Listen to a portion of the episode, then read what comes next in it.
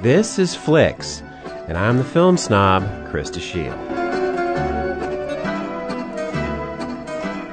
I find it remarkable, considering how little we really know about her, that we've seen two films about the American poet Emily Dickinson in the last couple of years.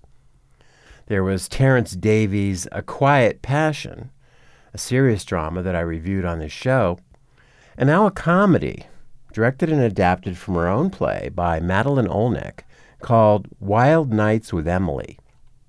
Well, right off the bat, I need to say that I had low expectations of this film going in because of the title and because the preview seemed to promise something like a variety skit. Happily, this turned out to be another example of how a trailer can fail to convey the right impression of a film. Molly Shannon, known best for her work on Saturday Night Live, plays Dickinson, who has a passionate love affair with a friend from her girlhood, Susan Gilbert, played by Susan Ziegler. This passion is reciprocated, even after Susan's marriage of convenience to Emily's brother Austin, who moves in next door, making the continuation of their affair much easier. Meanwhile, as a framing device, we see Mabel Loomis Todd, the woman who edited Emily's poems after her death and played by Amy Seimetz, pushing a distorted narrative about the poet as a neurotic recluse who wished not to be published in her lifetime and left scattered hints of romantic desire for one or more unnamed men. Olnek seeks to shatter this myth, even as we see Todd, in a flash forward, propagating it at a ladies' literary gathering sometime in the 1890s. Now, from the very beginning of this film, it becomes clear that this is a delightful satire, which works on many levels. First of all, it highlights the sexual ignorance and repression of that time. There really weren't any clear notions of being gay or even of homosexuality in that era, at least not in common use. Emily and Susan are unaware of and have no need of such labels, and their love is strong and sincere.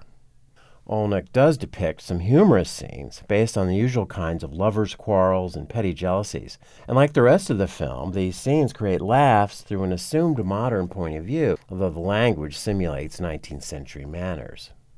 More importantly, Wild Nights with Emily satirizes the attitudes of men towards women authors and just women in general stupidly and hilariously oblivious, which at the same time points up the real discrimination Dickinson's unconventional poetry suffered from male writers and editors. Far from not wanting to be published, we see her trying to get her work out and being repeatedly ignored and denied.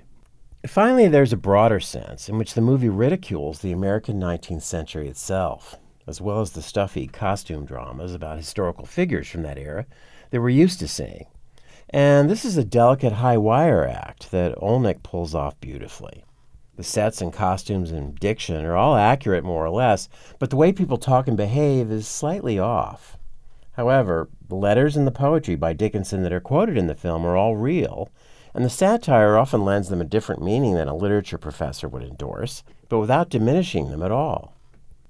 Modern research into the letters does, in fact, support Olnek's thesis about Emily and Susan being lovers. But still, this isn't realism. We're expected to see through the parody and laugh at the folly of an era that is normally treated with kid gloves. Shannon is marvelous, while the film seeks to reimagine Dickinson as a woman with a strong will and heart, as opposed to the myth of her as a pitiful recluse. Wild Nights with Emily achieves that purpose through gentle sarcasm, and it's surely one of the more pleasant surprises I've had in years.